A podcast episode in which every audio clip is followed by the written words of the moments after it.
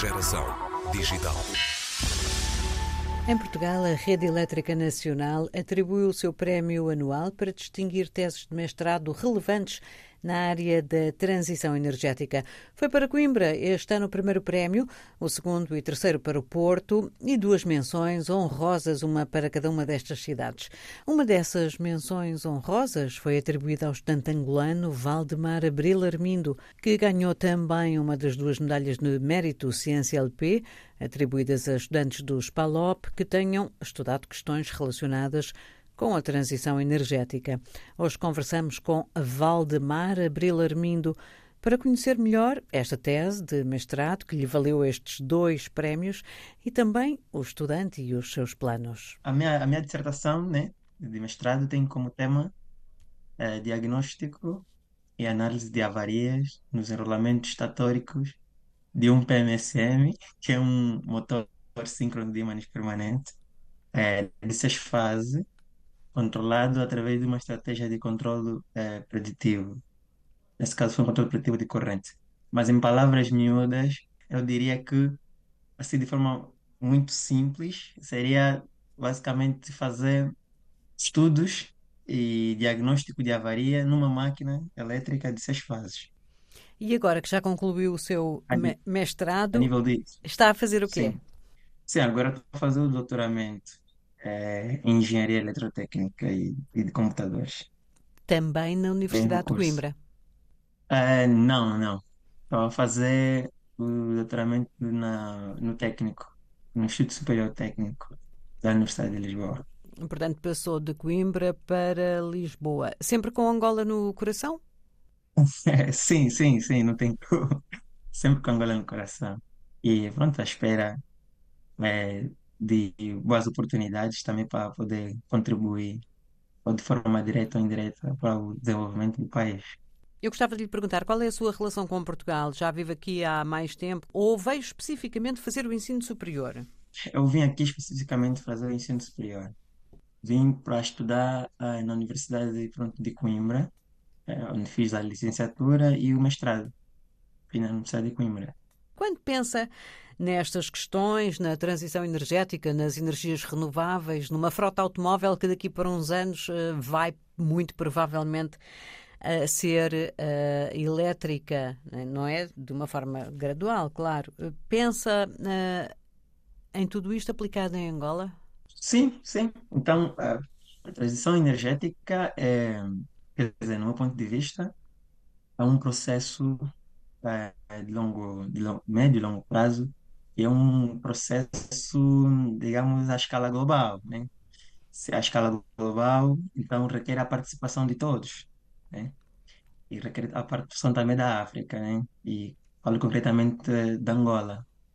Eh, os países africanos, digamos, em via de desenvolvimento, podem traçar caminhos diferentes no que diz respeito à matriz energética. Os países, por exemplo, mais desenvolvidos, começaram utilizando fontes eh, baseadas em combustíveis fósseis, né? E Angola pode, os países que estão em via de desenvolvimento podem traçar um caminho diferente de- destes. A- a- Quando falamos da, da da mudança do paradi- paradigma da, da matriz energética, ou seja, a adoção de fontes de energias eh, renováveis, isso já é algo pronto, que, que é possível, sim. eh, a África começa já a concretizar e existem alguns países já que estão a implementar isso. É, Angola é um país, né, com um grande potencial eólico e solar. E com base nisso, com base nesse atlas de, de, de potencial eólico e solar, o governo tem projetos eh, na área de energia que consiste em aumentar, eh, digamos, a produção eh, de, de solar e de, e de eólica no país. Já projetos, por exemplo, que estão em, sendo concretizados, por exemplo, na província de Benguela como instalação de mais de um milhão de, pai, de painéis fotovoltaicos e coisas assim. E o Valdemar é de, é de onde? Eu sou da província de Benguela, nasci no Lubito, província de Benguela. Consegue perspectivar um futuro a trabalhar n- na sua área, na sua terra? Eh, sim, se tiver uma boa oportunidade, sim. Em que é que, em que, é que este prémio, em que é que estes dois prémios o vão ajudar? Olá, esse prêmio eh, vai me ajudar muito. Para já, me serviu de uma, de uma grande motivação inspiração de continuar, digamos, trabalhar mais e melhor. E, e também esse prêmio não ajudou só a mim, né? Ehm, quando a, a REN, que deixo aqui o meu agradecimento à REN, o Centro Ciência LP e a FCT, ehm, por, por, por, por, esses, por esses prémios, eh, que são de grande incentivo para nós. Por exemplo, ehm, quando, quando a, a REN, né, quando foi publicado os, os vencedores, eu recebi muitas mensagens de pessoas que se sentiram motivadas por me ver a ganhar aquele prémio. E disseram que, fogo, Valdemar, eu vou, eu estava com a minha dissertação atrás, mas vou agora eh, dando duro para ver se consigo despachar isso. Eh, tem pessoas que eh, olharam para mim e sentiram-se mais motivadas em estudar mais. E isso é muito bom, isso é, é muito gratificante saber que é, ter ganho esse prémio, é, consegui, de certa forma, é, despertar o interesse de estudo e de, e de investigação de muitos jovens. Mas há a parte do dinheiro também. Ah, Sim, são 5 mil euros no primeiro lugar do, da medalha de mérito científico da REN, em parceria com a FCT e Centro de Ciência LP, e 2.500 da menção rosa, Prêmio REN. Isto faz diferença no, no- na sua vida. Faz muita diferença. Como é que, como é que E caracteriza o ambiente académico em Coimbra? Ahm, gostou de estudar na Universidade de Coimbra? gostei, gostei muito. Gostei muito. Eu, basicamente, basicamente nós, quer dizer, eu, eu cheguei aqui muito jovem, né? E basicamente toda a minha juventude eh, foi passada aqui, passei aqui em Coimbra, né? Então eu tenho um carinho especial por essa cidade que me a crescer. E, e, para mim, e quando cheguei aqui, para mim era tudo, digamos, uma novidade, né? Sentiu-se assim muito desenraizado nos primeiros tempos? Não, não, não. Não sei se é por, por, por uma ligação histórica, né, que Portugal tem com Angola. Não, não senti assim muita, muita dif- diferença, mesmo a nível de gastronomia coisas assim. Não senti. Pronto, é, é um espaço diferente, né, da qual que eu não estava acostumado, né? Mas de Hum, certa Mas maneira está um bocadinho em casa, não é? É exatamente, é isso. A sua linha eh, para hum, os próximos estudos, para a fase de doutoramento, vai ser na continuação daquilo que traz do mestrado ou, ou vai mudar um pouco de âmbito? Ainda é cedo para dizer. Quer dizer, vou. Não, não, não, já, já, já, já é uma temática, pronto, definida.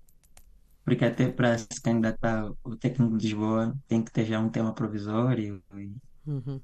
eh, pronto. E já é algo que já está definido. Assim, o que eu fiz no mestrado eh, tem a ver com, eh, com o mundo das, das máquinas, das máquinas elétricas, né? Uhum. Eh, pronto, que é um mundo. Essa máquina, por exemplo, onde eu fiz os estudos, né? É uma máquina que ainda é uma novidade no mercado. tem muitas vantagens. É uma máquina de seis fases. As máquinas clássicas são têm, essa- em- que- utilizadas nas indústrias, né? Sim. Tem maioritariamente três fases. Essa máquina que eu, onde eu fiz estudo tem, tem seis fases. E isso lhe dá, digamos, muitas vantagens. Né? Tem muitos aspectos eh, característicos, aspectos assim técnicos, né? Calhar Uhum. não adianta re- realçar aqui, mas se calhar o, o, o aspecto que a, a- as pessoas podem mais entender, né, que não seja técnico, seria a maior capacidade de tolerância a avarias. Uma Uhum. máquina de seis fases tem mais capacidade de tolerância a avarias do que uma máquina de três fases. E essa máquina, que é um PMSM, que é um motor síncrono de ímãs permanente, é, é, tem, é, digamos, a minha maior densidade de potência. E isso é necessário, por exemplo, para aplicações que requerem grande fiabilidade. É o caso da, aeros, da, da aeroespacial, sistema de construção de energia eólica, veículos elétricos. Então, Uhum. um conjunto de coisas é, muito interessantes nessa máquina, que foi desenhada pelo meu pelos meus orientadores, pelo professor Sérgio Cruz e pelo meu orientador Pedro Gonçalves. A máquina foi desenhada mesmo, especificamente pelos meus orientadores para a investigação. Uma máquina interessante. Relativamente à tua questão, eu estava aqui a tentar dar um, um contexto. Sim, No sim. fundo, eu queria dizer, no fundo, eu queria dizer que eu gosto muito desse mundo das máquinas. Mundo das máquinas, da eletrônica de potência, é, é, ali na área de energia são das áreas, digamos, mais desafiadoras. E é uma área que, digamos, de muito interesse para mim. No entanto, para para o, o doutoramento, estou numa outra, quer dizer, dentro da área de energia, ehm, mas numa outra área. Estou mais na, na área dos sistemas de energia elétrica, basicamente. A ideia, pronto, é fazer modela, modelar uma rede portuguesa, né?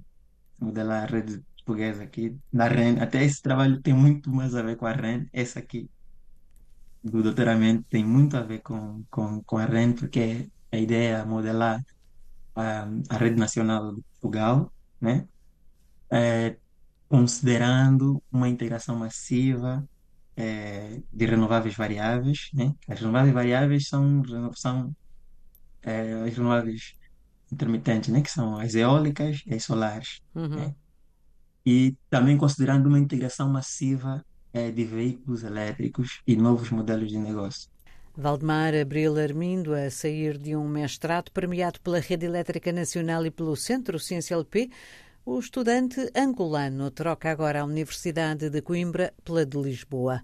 Há um doutoramento em curso e todo um novo mundo de energia em transição para o qual Valdemar vai seguramente contribuir.